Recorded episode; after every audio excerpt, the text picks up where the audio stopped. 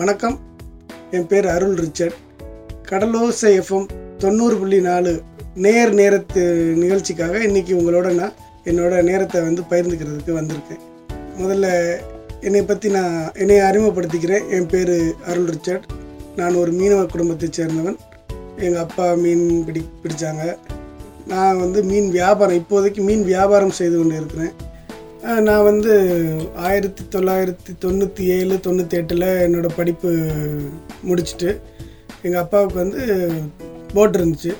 அப்போ அந்த போட்டை பார்க்குறதுக்காண்டி எனக்கு படிப்பு மேலே ஆர்வம் இல்லாதனால இந்த போட்டு இது எல்லாம் பார்க்குறதுக்காண்டி கடற்கரைக்கு போகிறது அப்பாவோட இருந்து பார்த்துக்கிட்டு இருக்கும்போது இடையில கொஞ்சம் கடலுக்கு போவோம். நாங்கள் அப்பாவோட கடலுக்கு போகிறது இந்த மாதிரி இருந்துகிட்டு இருந்தோம்.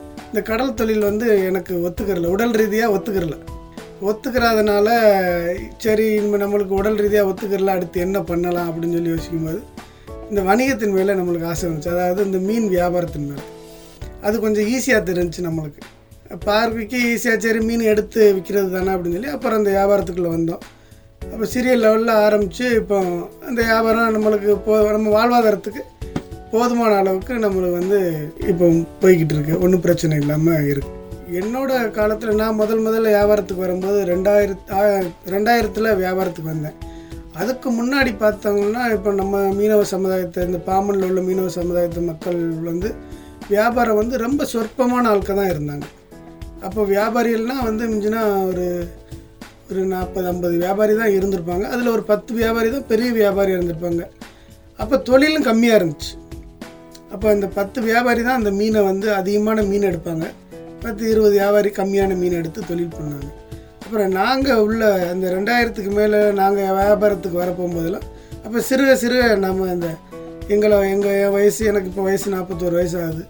என் வயசு அந்த ரெண்டாயிரத்தில் நான் சொல்கிறேன், ரெண்டாயிரம் வருஷத்தில் அந்த வயசத்தில் என் வயசில் உள்ள ஆளுக்கு கொஞ்சம் கொஞ்சம் அந்த வியாபாரத்துக்குள்ளே வந்தாங்க. என் அண்ணன்லாம் எனக்கு முன்னாடி ஒரு அஞ்சு வருஷத்துக்கு முன்னாடி வியாபாரத்துக்கு வந்துட்டாங்க. அப்போ கிட்டத்தட்ட ஒரு ஒரு அஞ்சு வருஷம் பத்து வருஷத்தில் பார்த்திங்கன்னா நம்ம மீனவ சமுதாயத்தை சேர்ந்த மீனவர்களே நிறைய பேர் வந்து வியாபாரத்துக்குள்ளே வந்துட்டாங்க. ஆனால் அவங்க வியாபாரத்துக்குள்ளே வந்ததுக்கு அப்புறம் தான் அந்த மீன் விலை மீன் விலை வந்து கூட ஆரம்பிச்சிச்சு. அதுக்கு முன்னாடி ஒரு மாதிரி கன்சஸ்டடாக தான் இருந்துச்சு மீன் வியாபாரம். அதாவது விலை வந்து அவங்க விற்றதுக்கு அப்புறம் தான் நம்மளுக்கு சொல்கிற சூழ்நிலை இருந்துச்சு. இப்போ வந்து விலை சொல்லி எடுத்துகிட்டு போகிற சூழ்நிலைக்கு வந்திருக்கு.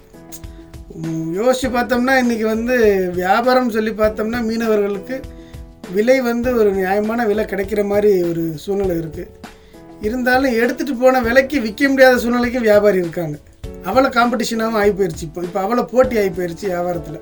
அந்த லெவலுக்கு இப்போ வியாபாரம் வந்து இருக்குது. பணம் கிடைக்குங்கிறது வந்து அதாவது கிடைக்கிது. ஒரு நூறு பேர் வியாபாரம் பார்த்தாங்கன்னா பத்து பேருக்கு பணம் கிடைக்கிது, தொண்ணூறு பேர் பணத்தை இழக்க இழக்கிறவங்க தான் நிறையா இருக்காங்க. இன்றைக்கி உதாரணத்துக்கு எடுத்துக்கிட்டிங்கன்னா இப்போ நாங்கள்லாம் வந்து அட்வான்ஸ் கொடுத்து தொழில் பண்ணுற வியாபாரிகள்.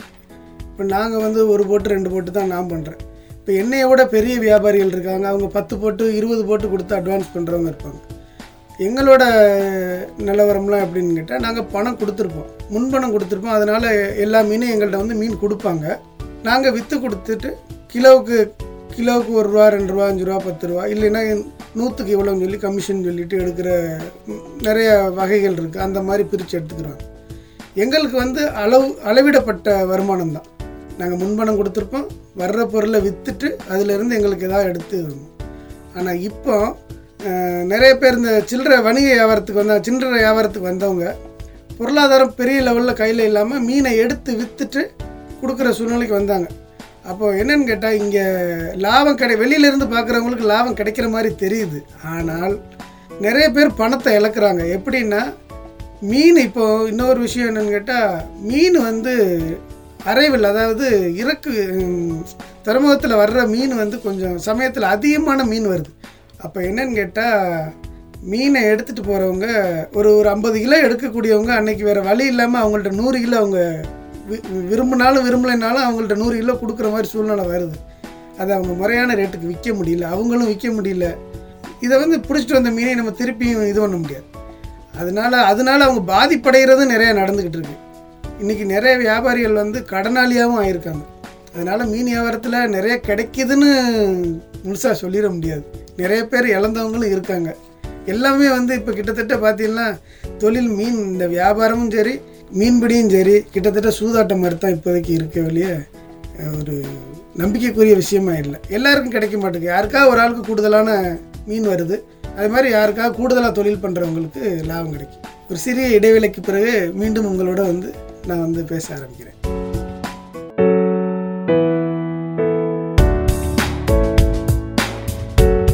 நான் ரிச்சர்ட், கடலோசை எஃப்எம் நேர் நேரம் நிகழ்ச்சியில் மீண்டும் உங்களோட பேசுகிறதுக்கு நான் காத்திருக்க ஆரம்பிக்கிறேன்.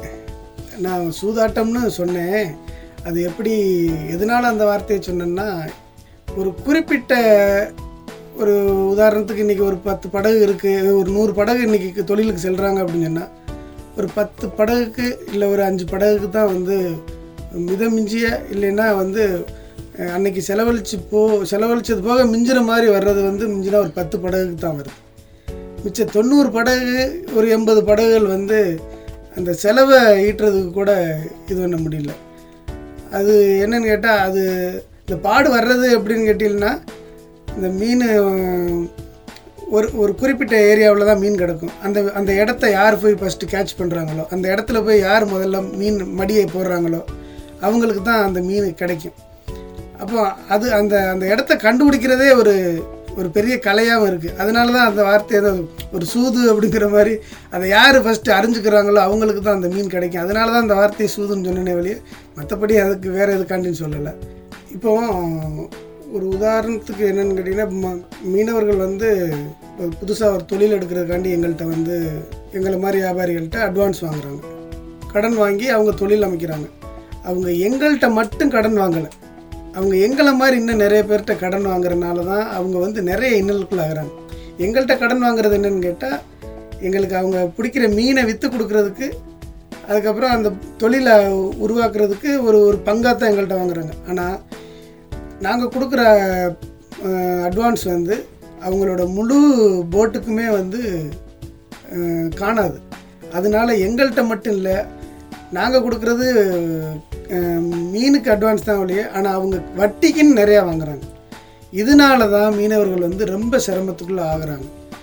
என்னோடய பார்வையில் வந்து மீனவர்கள் இதை வந்து எப்படி சரி செய்யலாம், சமன் செய்யலாம் அப்படின்னு நினச்சா, அவங்க இருக்கிற பொருளாதாரத்துக்கு, தன்னிடம் இருக்கிற பொருளாதாரத்துக்கு தகுந்த மாதிரி, மற்ற பேர் பெரிய போட்டு வச்சுருக்காங்க அதனால் நானும் பெரிய போட்டு எடுக்கணும் அப்படிங்கிற ஒரு சூழலுக்குள்ளே போகாமல், சரி நம்ம வந்து ஒரு நம்ம நான் இருக்கேன், என்னோடய பையன் இருக்கார், நம்ம ரெண்டு பேரும் சேர்ந்து பண்ணுறோம்னா ஒரு சிறிய ரக தொழிலை உருவாக்கி நம்மள்கிட்ட இருக்கிறதுக்கு தகுந்த மாதிரி தொழில் பண்ணணும்னு நினச்சாங்கன்னா, ஓரளவுக்கு கஷ்டப்படாமல் இருக்கிறதுக்கு ஒரு நூறு சதவீதம் வாய்ப்பு இருக்குன்னு சொல்லிவிட்டு என்னோடய சொந்த அனுபவத்தில் நான் அதை சொல்கிறேன். இப்போ உள்ள இளைஞர்கள் வந்து எல்லாருமே வந்து இங்கே நடக்கிற தொழிலை பார்த்து ஒரு மாயை மாயை நினச்சிக்கிட்டு படிப்பில் கவனம் செலுத்துறது கொஞ்சம் கம்மியாக இருக்குது. ஏன்னா இப்போ நம்ம மீனவ சமுதாய மக்கள் வந்து ஒரு மிகப்பெரிய படிப்பை படிக்கிறதுக்கு உண்டான பொருளாதாரம் நம்மள்கிட்ட இல்லாதனால, ஒரு டிகிரி ஏதாவது முடிச்சுட்டு இவங்க வேலைக்கு போனாலும் ஒரு பெரிய சம்பளத்தை இவங்களால் வாங்க முடியும்.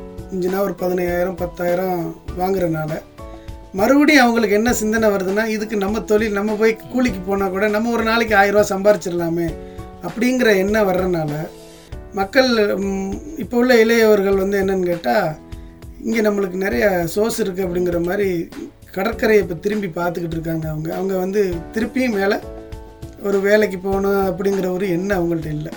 இப்போ இங்கே உள்ள இளைஞர்கள் மட்டும் இல்லை, பெரியவர்களுமே வந்து டெக்னாலஜி டெக்னாலஜின்னு சொல்லி டெக்னாலஜின்னு சொல்கிறேன். நான் எதை சொல்கிறேன்னா, அன்றைக்கி முத முத நம்ம வந்து வலை வச்சு ஒரு கட்டுமரம் வச்சு ஆரம்பித்தாங்க நாங்கள் முன்னோர்கள். அதுக்கப்புறம் ஒரு சின்ன ரக இன்ஜின் வச்சாங்க. இப்போ அப்படி லெவல் கூட்டிக்கிட்டே போய்கிட்டே இருக்குது. எனக்கு தெரிஞ்சு என்னன்னு கேட்டால், நான் ஒரு ஆயிரத்தி ரெண்டாயிரத்தில் நான் வந்து தொழிலுக்கு முத முத இங்கே வந்தோம்னு சொன்னேன். ஆயிரத்தி தொள்ளாயிரத்தி தொண்ணூற்றி ஆறு தொண்ணூற்றி ஏழு பீரியட். அப்போ எங்கள் அப்பாவுக்கு படகு இருக்கும்போது நாலாயிரம் ஐயாயிரம் ஆறாயிரத்துக்கு தான் மொத்தமே மீன் பிடிச்சிட்டு வருவாங்க. அன்றைக்கியும் ஐநூறு ஆயிரம் தான் மிஞ்சிச்சு. இன்றைக்கி லட்ச ரூபாய்க்கு வருது. இன்றைக்கும் ஆயிரம் ஐயா ஐ ஒரு ஐயாயிரம் ஆறாயிரம் இப்படித்தான் மிஞ்சிற மாதிரி ஒரு சூழ்நிலை இருக்கே வெளிய, இங்கே வந்து பெரிய ஒரு மாற்றமாக எனக்கு தெரியல. அப்போ டெக்னாலஜி கூடுனனால நம்மளுக்கு வந்து ஒன்றும் டெவலப்மெண்ட் அடைஞ்ச மாதிரி நான் ஃபீல் பண்ணலை. ஆனால் வெளியில இருந்து பார்க்கும்போது ஒரு நாளைக்கு ஒரு போட்டில் ஐம்பதாயிரம் ரூபாய்க்கு வருது, ஒரு லட்ச ரூபாய்க்கு வருதுங்கிற ஒரு ஒரு ஒரு மாயை தான் இருக்க வெளியே. இங்கே ஒன்றும் பெருசாக மாறுபட்ட மாதிரி தெரியல. ஆனால் எங்கள்கிட்ட பண இந்த தீவை பொறுத்தளவுக்கு பணப்புழக்கம் அதிகமாக இருக்க வெளியே யார்கிட்டையும் பணம் தங்கின மாதிரி எங்களுக்கு தெரியல.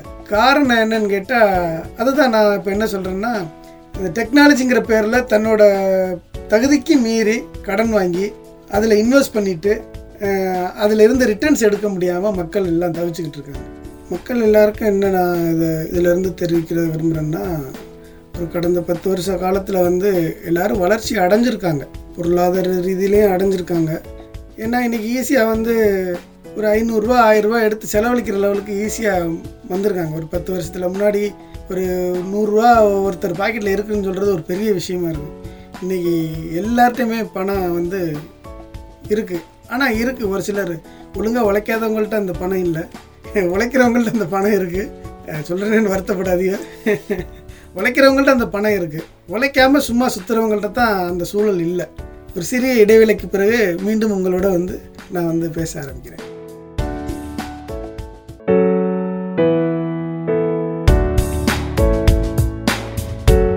நான் ரிச்சர்ட், கடலோசை எஃப்எம் நேர் நேரம் நிகழ்ச்சியில் மீண்டும் உங்களோட பேசுகிறதுக்கு நான் காத்திருக்கேன்.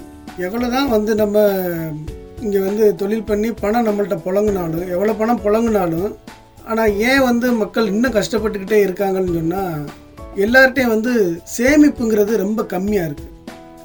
எப்படின்னு கேட்டால், இன்றைக்கி ஒரு சின்ன வியாதி வந்தால் கூட ஒரு ஒரு தன்னிட்ட இருக்கிற ஒரு மோதிரத்தை எதையாக அடகு வச்சுட்டு போகிற சூழ்நிலை, இல்லை யார்ட்டையே கைமாற்றி வாங்கிட்டு போகிற சூழ்நிலை தான் நிறைய பேர் இருக்காங்க.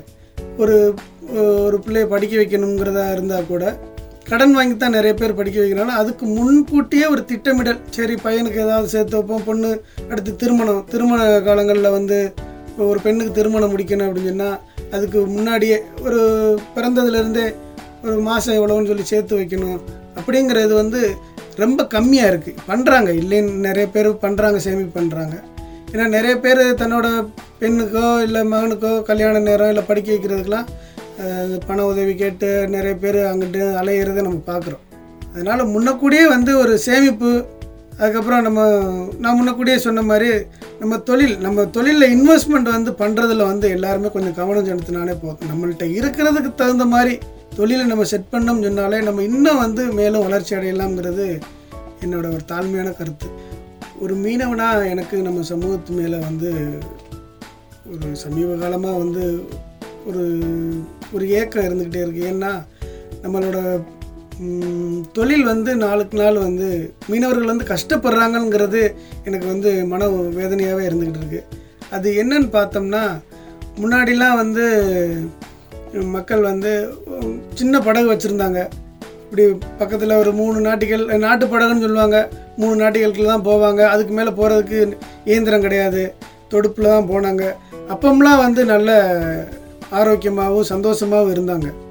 இப்போ டெக்னாலஜி கூடிருச்சு, இயந்திர படகு ஆனதுக்கப்புறம் அந்த இயந்திரத்துக்கு அவங்க செலவழிக்கிற மாதிரி இருக்குது, எரிபொருளுக்கு செலவழிக்கிற மாதிரி இருக்குது. அப்படி இருக்கும்போது வந்து இப்போ இயந்திரம் பொறுத்தினால முன்னாடி ரெண்டு பேர் போன இடத்துல இப்போ நாலு பேர் தேவைப்படுது. இப்போ முன்னாடிலாம் வந்து தங்கு கடல் போக மாட்டாங்க, இப்போ தங்கு கடல் நிறைய பேர் போகிறனால இப்போ ரேஷன் பத்து பேர் வேணும் அந்த போட்டு கடலுக்கு போகிறதுக்கு. அப்போ டெக்னாலஜி டெக்னாலஜின்னு சொல்லி மேலே மேலே போய்கிட்டே இருந்து இப்போ பாரம்பரியமாக நம்ம நம்மளோட தொழிலெலாம் வந்து இந்த டெக்னாலஜியை ஏன் விரும்புகிறாங்கன்னா, அந்த வேலை வந்து கொஞ்சம் ஈஸியாக இருக்குது அப்படிங்கிறதுக்காண்டி இந்த டெக்னாலஜியை அப்ரோச் பண்ணி அப்ரோச் பண்ணி இன்றைக்கி இந்த எளிமையாக ஆரோக்கியமாக சந்தோஷமாக வாழ்ந்ததை டெக்னாலஜிங்கிற பேர் உள்ளே வந்து நம்ம வந்து அதை நிறைய விஷயத்தை இழந்துக்கிட்டு இருக்கோம். எந்த மாதிரினா, உதாரணத்துக்கு இப்போ இந்த ராமேஸ்வரத்துலலாம் எடுத்துக்கிட்டிங்கன்னா இந்த இந்திய இலங்கை பிரச்சனை இந்த பிரச்சனை நிறையா இருந்துக்கிட்டு இருக்குது. விசைப்படகுகளெல்லாம் அங்கே இலங்கையில் பிடிச்சி வச்சுட்டு இந்த மாதிரி எல்லா போட்டும் உடஞ்சி போச்சு. அதனால மக்களுக்கு நிறைய பேருக்கு ஒரு இருபது பேருக்கு என்னமோ கரெக்டாக தெரியல, அவங்களுக்கு வந்து ஆழ்கடல் மீன்பிடிப்புன்னு சொல்லி ஒன்று கொடுத்தாங்க. எண்பது லட்ச ரூபா அந்த மானியம் கொடுத்தாங்க. அதில் எடுத்துக்கிட்டு எடுத்த பயனாளிகள் எல்லாருமே இன்றைக்கி வந்து அந்த எண்பது லட்ச ரூபா போட்டு மொத்த கொள்ளடக்கம் அதை எண்பது லட்ச ரூபாவில் கட்டி முடிக்க முடியல. அதுக்கப்புறம் வந்து கவர்மெண்ட்டு ஒரு முப்பது ஐம்பது சதவீதம் மானியம் கொடுத்துச்சு. அதுக்கப்புறம் சென்ட்ரல் கவர்மெண்ட் மானியம், ஸ்டேட் கவர்மெண்ட் மானியம்லாம் கொடுத்தவ பதினாறு லட்ச ரூபாய்க்கு வந்து பேங்க் லோன் கொடுத்தாங்க. இப்போ அந்த அந்த பதினாறு லட்ச ரூபா லோனை கூட கட்ட முடியாமல் நிறைய பேர் இருக்காங்க. அப்போ மாற்றுத்தொழில்னு சொன்னால் நம்ம டெக்னாலஜி, அதில் வந்து டெக்னாலஜி அதுனால் வலை போட்டு ஐஸ்லாம் அதிலே உற்பத்தி ஆகிற மாதிரி இந்த மாதிரி எல்லா டெக்னாலஜியும் உள்ளே போட்டு தான் நம்ம இதுனா. ஆனால் அதில் நம்மளால் சைன் பண்ண முடியல. அப்போ நம்ம டெக்னாலஜியில் வந்து நம்மளுக்கு பிரயோஜனப்படலைங்கிறது தானே நம்ம பார்க்க முடியும். அதே மாதிரி இன்றைக்கி இன்றைக்கி டெக்னாலஜி கூடியிருக்கு. வேலை வேலை வந்து ஈஸியாகும்னு நினச்சான். ஆனால் மேன் பவர் கூட தேவைப்படுது. மேன் பவர் கூட இந்த வீஞ்சின்னு சொல்லுவாங்க, அதெல்லாம் இப்போ மேன் பவர் குறை குறைக்கிறதுக்கு வழி பார்த்தாங்க. ஆனால் இப்போ தங்களுக்கு போகிறனால மேன் பவர் கூட தேவைப்படுது, செலவு கூட தேவைப்படுது. அப்போ டெக்னாலஜி கூட இருக்குது. இன்றைக்கி இயந்திரம் இல்லாதனால ஒரே நாளில் ஒரு ஒரு ரெண்டு கிலோமீட்டர் மூணு நாட்டிகள் போயிட்டு திரும்பி வந்த காலத்தில் விட இப்போ நம்ம நூறு நாட்டிகள் வர போகிற லெவலுக்கு டெக்னாலஜி நம்மளுக்கு நம்மளோட வந்து பயணித்தாலும் நம்ம அதில் ஏன் வந்து திருப்தி அடைய முடியலன்னா அப்போ டெக்னாலஜி நம்மளுக்கு உதவலைன்னு தானே என்னோட கருத்து. டெக்னாலஜி நம்மளுக்கு பயன் ஏன்னா நம்மளை நம்ம சுயேட்சமாக இருந்தால் தானே, சந்தோஷமாக இருந்தால் தானே அந்த டெக்னாலஜி நம்மளுக்கு பயன்பட்டதாக சொல்லுவோம் அப்படிங்கிறது என்னோடய பார்வை. அதில் போகிறவங்க இல்லைன்னா எல்லாருமே கஷ்டப்படுற மாதிரி தான் தெரியுது. அதில் போகிற தொழிலாளிகளை பார்க்கும்போது இந்த நாட்டுப்படகளெல்லாம் நிறைய தொழிலாளிகளை பார்த்தா நிறைய விஷயம் அதை வெளிப்படையாக சொல்ல முடியாது. அவங்க ரொம்ப கஷ்டப்படுற மாதிரி தான் தெரியும். இன்வெஸ்டரை பற்றி நம்ம ஒன்றும் சொல்லலை. அதாவது முத முதலீட்டாளர்களை வந்து நம்ம ஒன்றும் இது பண்ண முடியல. அதில் முதலீட்டா ஒரு ஒரு படகு இருக்குன்னா அதில் முதலீட்டாளர் ஒருத்தர், ஆனால் அதில் தொழிலுக்கு போகிறவங்க அஞ்சு பத்து பேர் இருப்பாங்க. அவங்க நிலைமையை நம்ம பார்க்கணும்ல. அவங்க வளர்ந்துருக்காங்கன்னா அவங்க வளர்ந்த மாதிரி நம்மளுக்கு தெரியல. அவங்க கஷ்டப்பட்டுக்கிட்டு தான் இருக்காங்க, இன்னும் கடனாளியாக தான் இருக்காங்க. அப்படித்தான் நான் பார்க்குறேன். டெக்னாலஜி நம்மளுக்கு என்னமோ பயன்பட்ட மாதிரி எனக்கு தெரியல. இந்த மீனவ சமுதாய மக்கள் எல்லாம் முழுசாகவே கடலில் இருக்காங்க. அதுக்கு என்னன்னு பார்த்தா ஓரளவுக்கு இந்த தொழில் தான் காரணம். ஏன்னா இங்கே வந்து செலவழிக்கிறதுக்கு ஒரு மாலோ ஒரு என்ன சொல்கிறது ஒரு பெரிய பூங்காவோ எதுவுமே இங்கே கிடையாது. இங்கே செலவழி முடிஞ்சுன்னா நாங்கள் டீ கடையில் வந்து ஒரு டீ குடிக்க போகிறோம். என்ன நான் டீ குடிக்கிறவன் முன்ன பின்ன உற்சாக பணம் குடிக்கிற மக்கள் இருக்காங்க. அவங்க குடித்தாலும் என்ன ஒரு நூறுரூவா தானே செலவழிக்க போகிறாங்க. அதனால் இங்கே செலவழிக்கிறதுக்கு பெருசாலாம் ஒன்றும் கிடையாது. இங்கே மீனவர்கள் வந்து வளர்ச்சிக்கும் தாழ்ந்து போகிறதுக்கும் காரணம் ஒன்றே ஒன்று, தொழில் தான். தொழில் நல்லா இருந்தால் வளர்ச்சி அடைய போகிறோம், தொழில் சரியில்லைன்னா வீழ்ச்சி அடைய போகிறோம். அதுலேயும் நிறைய பேர் வந்து அந்த தொழிலுக்கு போகிற ஒரு சிலர் தான் தொழிலுக்கு போகிறவங்க நிறைய பேர் தன்னோட அந்த உட கடலுக்கு போய் கஷ்டப்பட்டு முடியாததுனால தான் இந்த இந்த குடிக்கு அடிமையாகி தன்னோட உடல் வலியை போக்குறதுக்கு குடிக்கு அடிமையாகி அதில் தொழில் ச சரியாக வராதனால அந்த கடன் குடிக்கிறது கூட கடன் வாங்கி குடிக்கிற சூழ்நிலையில் வந்து அவங்க மேலும் மேலும் கடன்காரன் ஆகிறாங்க. அப்படித்தான் எனக்கு தெரியுது. இந்த கடலோசை எஃப்எம் வழியாக இந்த மக்கள் எல்லாருக்கும் நான் சொல்ல சொல்கிறது என்னென்னா இந்த கடலோசை எஃப்எம் வந்து நம்ம மக்கள் மீனவ மக்களுக்கு எல்லாம் ஒரு அற்புதமான சேவையை செஞ்சுக்கிட்டு இருக்காங்க. அதனால் இன்னும் நிறைய பேர் இதை வந்து இந்த சேவையை வந்து பயன்படுத்தணுங்கிறது என்னோடய ஆசை. ஒரு சிறிய இடைவேளைக்கு பிறகு மீண்டும் உங்களோட வந்து நான் வந்து பேச ஆரம்பிக்கிறேன்.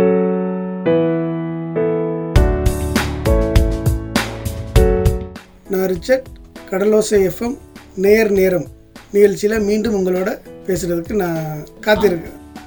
நம்ம மீனவர்கள்ட்ட எல்லார்ட்டுமே ஆள் மனசுல வந்து நம்ம ஏதோ ஏதோ ஒரு விஷயத்துக்கு ஓடிக்கிட்டு இருக்கோம்னு சொல்லி எல்லார் மனசுலையும் இருக்குது. எப்படின்னா உதாரணத்துக்கு ராமேஸ்வரம், பாம்பன், தங்கச்சி மடம் மீனவர்கள் எல்லோரும் இந்த இலங்கை பிரச்சனையெல்லாம் நடந்துக்கிட்டு இருக்குது. இதில் என்னன்னு கேட்டால் அந்த மீன்பிடி தொழில் முறையில் முன்னாடி வந்து வந்த மீன் இப்போ நிறைய மீன் வரலை. அதாவது மீன் தான் வரலை. முன்னாடி என்னென்னு கேட்டிங்கன்னா இந்த வெலை மீன் சொல்லுவோம், அதெல்லாம் தெற்கு பக்கம் வந்து டன் கணக்கில் வந்துச்சு. இப்போ வெலை மீன்லாம் அதிகமாக வர்றதில்ல. அது மாதிரி நிறைய வகை திருக்கையெல்லாம் இப்போ பார்க்கவே முடியல. திருக்க முன்னாடி நிறையா வரும், அதில் இந்த வல்வாடி திருக்கையெல்லாம் இப்போ பார்க்கவே முடியல. இந்த மாதிரி நிறைய அப்புறம் சு சுறா மீன், சின்ன சுறா மீன் இதெல்லாம் இப்போ நம்ம கடல் பகுதியில் பார்க்குறோம்.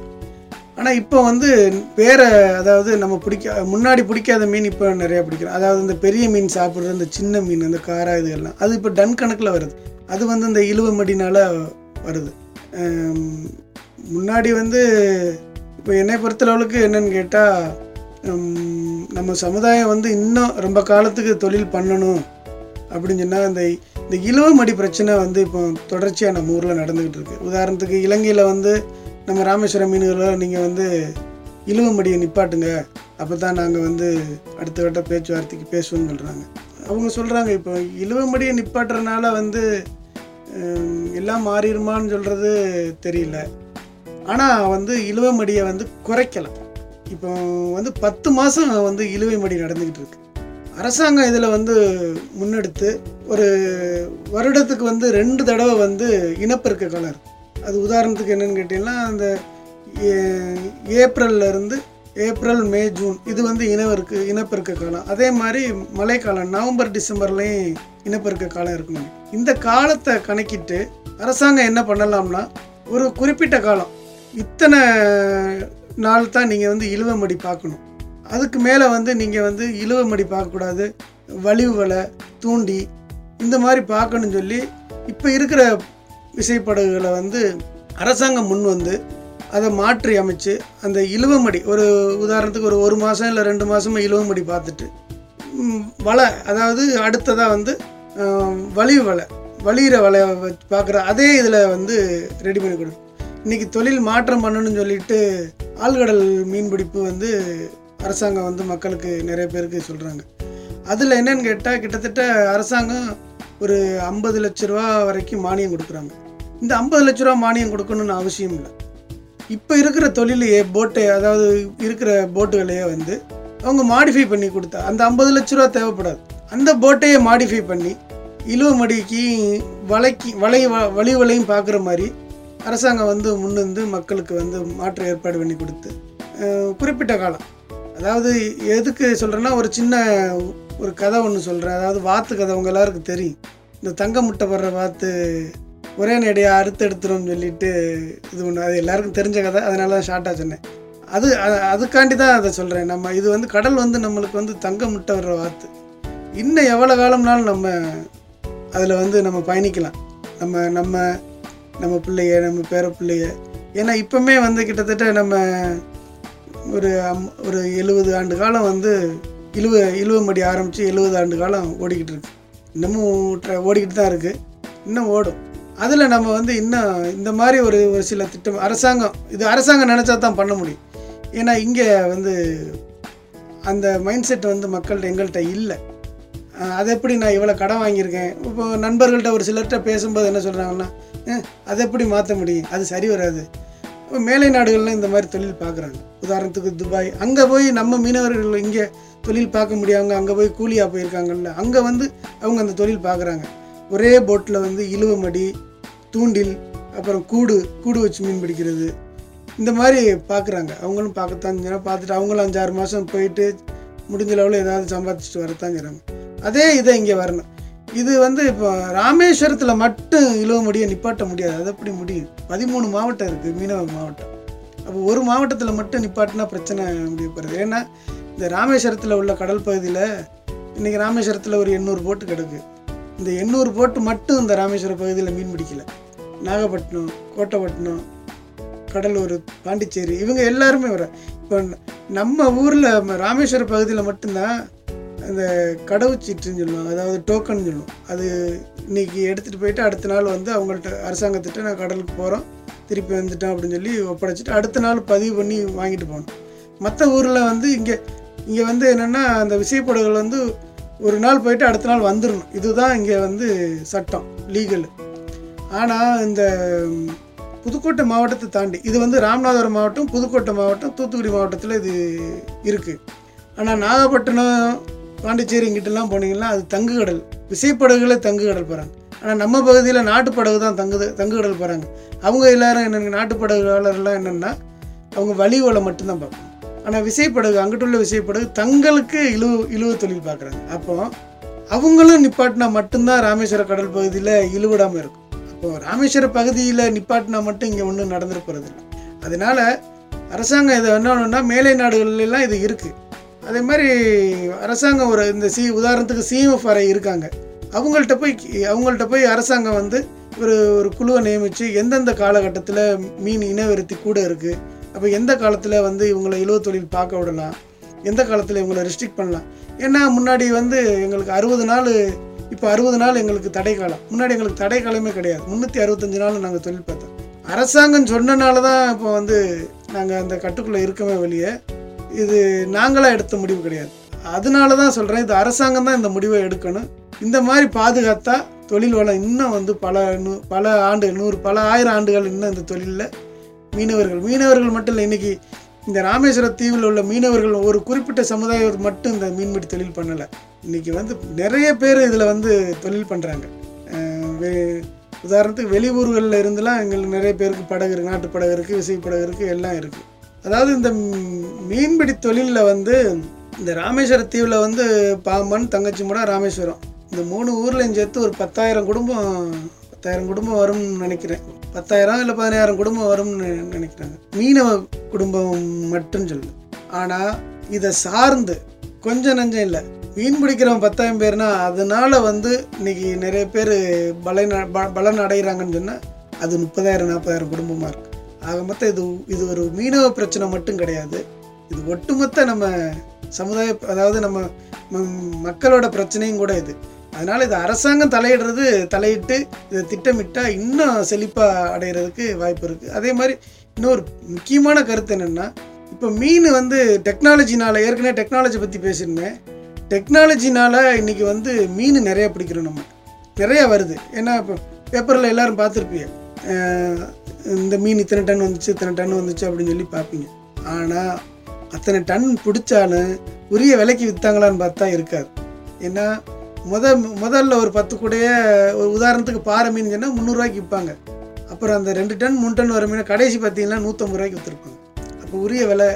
இன்னும் ஒன்று, இப்போ டெக்னாலஜினால் அதிகமான மீன் இங்கே வருது துறைமுகத்துக்கு வந்து, ஆனால் உரிய விலைக்கும் விற்க முடியல. இந்த மாதிரி அரசாங்கம் வந்து திட்டமிடல் பண்ணி தொழிலில் வந்து கன்சிஸ்டடாக வந்து கன்சிஸ்டாக வந்து தொழில் பண்ணணும் அப்படின்னு சொல்லி அரசாங்கம் இதுக்கு கொண்டு வந்தால் கம்மியான மீன் பிடிச்சாலும் அதை நல்ல விலைக்கு விற்று நம்ம இன்னும் பொருளாதாரத்தில் மேல்மடையலாங்கிறது என்னோட கருத்து. ஒரு சிறிய இடைவேளைக்கு பிறகு மீண்டும் உங்களோட வந்து நான் வந்து பேச ஆரம்பிக்கிறேன்.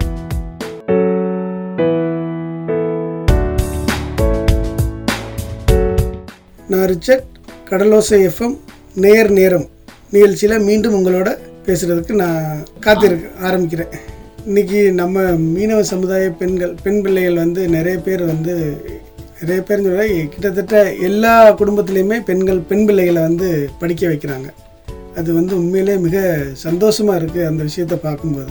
அது என்னன்னு கேட்டால், இப்போ என்ன அடிப்படையில் படிக்கிறாங்கன்னு சொன்னால், நம்ம சமுதாயத்தில் வந்து, அதாவது இந்த கிராமம் நம்ம சமுதாயம் சொன்னால் அந்த தீவு ராமேஸ்வர தீவுக்குள்ள என்னென்னு கேட்டால், ஆண்கள் யாருமே அதிகமாக யாருமே இப்போ படிக்கிறது விரும்பலை. காரணம்,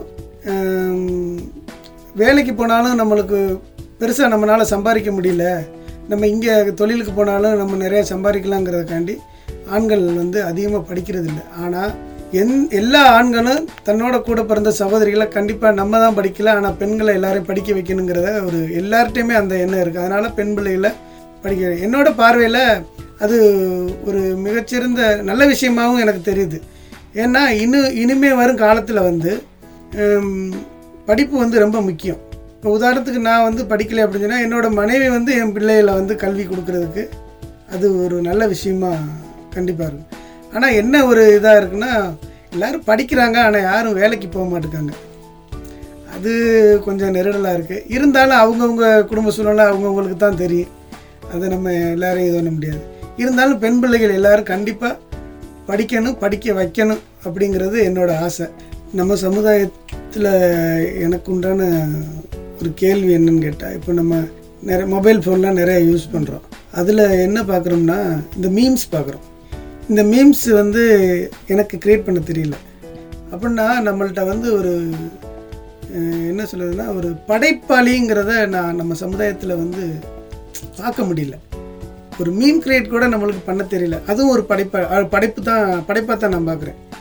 அப்படின்னு பார்க்கும்போது நம்மளுக்கு கொஞ்சம் வெளி உலகம் தெரியலைங்கிறதும் ஒன்று, படைப்பாளிகள் இல்லைங்கிறது எனக்கு வந்து ரொம்ப வருத்தமாக இருக்குது. உதாரணத்துக்கு எடுத்துக்கிட்டால் இன்றைக்கி சினிமா துறை இருக்குது, இசைத்துறை இருக்குது, இந்த மாதிரி நிறையா இருக்குது. அது வந்து எல்லாமே வந்து அதுக்கு போய் படிக்கணும் தேவையில்லை, ஒரு சினிமா போகிறதுக்கு படிக்கணும் தேவையில்லை, இசைக்கு படிக்கணும் தேவையில்லை, ஆனால் அந்த பாட்டுக்கு பழகணுங்கிறது. இந்த மாதிரி நம்ம சமுதாயத்தில் இருந்து நம்ம அதாவது இருக்காங்க, வெளியூர்களில் இருக்காங்க, நிறைய எழுத்தாளர்கள் இருக்காங்க. உதாரணத்துக்கு இதுங்கன்னு ஒரு எழுத்தாளரை கூட நம்மள வந்து நம்ம ஊரில் பார்க்க முடியல. இப்போ சமீப காலத்தில் ஒரு நாலஞ்சு வருஷத்தில் வந்து ஒரு ரெண்டு மூணு ரெண்டு மூணு கொஞ்சம் ஒரு பேர் சரியாக தெரியல மறந்துருச்சு, ஒரு ரெண்டு மூணு எழுத்தாளர் வந்து புத்தகம் வெளியிட்டிருக்காங்க. ஒரு ஒரு ரெண்டு பேர் தெரியுது. இந்த மாதிரி வந்து ஒரு படைப்பாளிகளை நம்ம பார்க்க முடியல. அதனால் வந்து நம்ம நம்ம வெளி உலகம் தெரியாததான் காரணமாக இல்லை, நம்ம நம்ம நம்மளுக்கு தெரிஞ்ச விஷயம் இதுதான். கடல், டீ கடை, என்ன இலக்குக்காண்டி நம்ம இலக்கு இருக்கான்னு என்னன்னு தெரியல.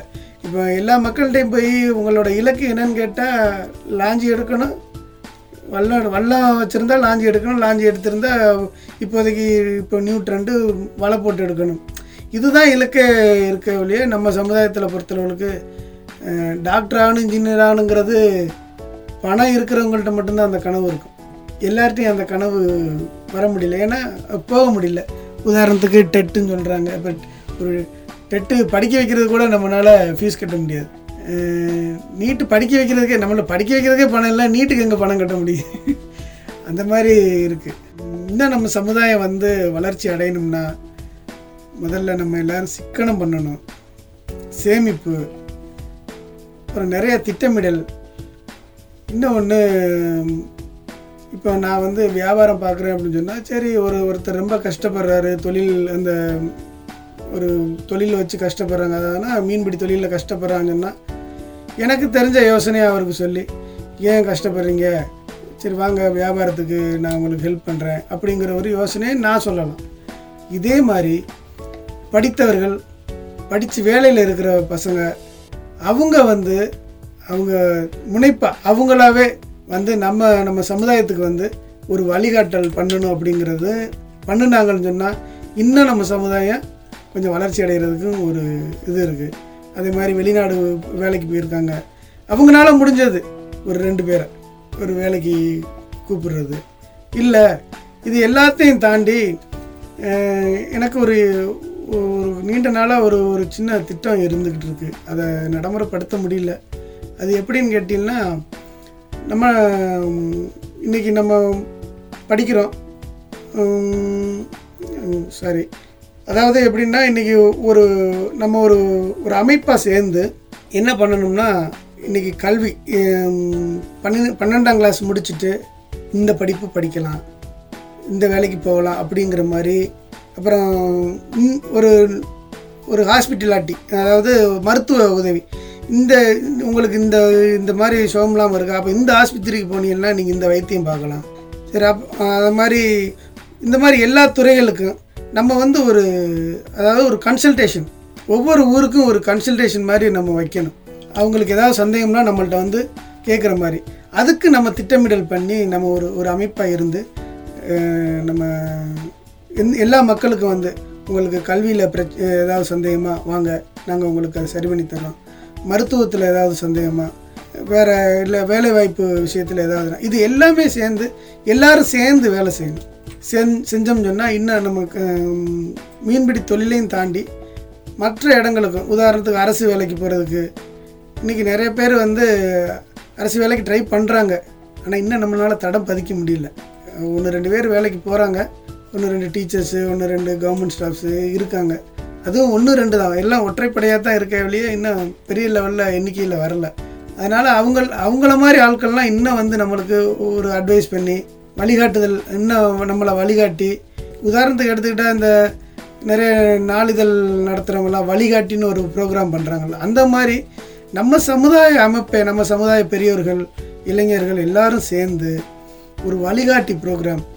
அதே மாதிரி இன்றைக்கி நம்ம சமுதாயத்தில் நிறைய இந்த மாதிரி நம்ம எல்லா கிராமத்துலேயும், உதாரணத்துக்கு நம்ம மீனவ சமுதாயம் இருக்கிற கிராமம் பாம்பன், தெற்குவாடி, சின்னப்பாளம், குந்துகால், அப்புறம் ராமேஸ்வரத்தில் தனுஷ்கோடி, இப்படி எல்லா கிராமங்கள்லேயும் நம்ம என்ன பண்ணணும்னா ஒரு அந்தந்த ஊரில் ஒவ்வொரு அமைப்பு இருக்குங்க, அது தலைவர் எல்லாம் இருப்பாங்க, இவங்க எல்லோரும் ஒரு ஒரு இது பண்ணி அந்த சமுதாயத்தில் அந்தந்த ஊரில் அந்தந்த கிராமத்தில் படித்த பசங்க இருப்பாங்க, பெண் பிள்ளைங்க இருப்பாங்க, எல்லாருக்கும் முன்னுரிமை கொடுத்து அவங்கள்ட்டையெல்லாம் ஆலோசனை கேட்டு நம்ம சமுதாயத்தை, அதாவது மீனவ சமுதாயத்தை இன்னும் மேலும் வளர்ச்சி அடைகிறதுக்கு எல்லாரும் சேர்ந்து நம்ம எல்லோரும் சேர்ந்து பாடுபட்டு மீனவ சமுதாயத்தை வளர்க்கணுங்கிறது என்னோடய ஆசை.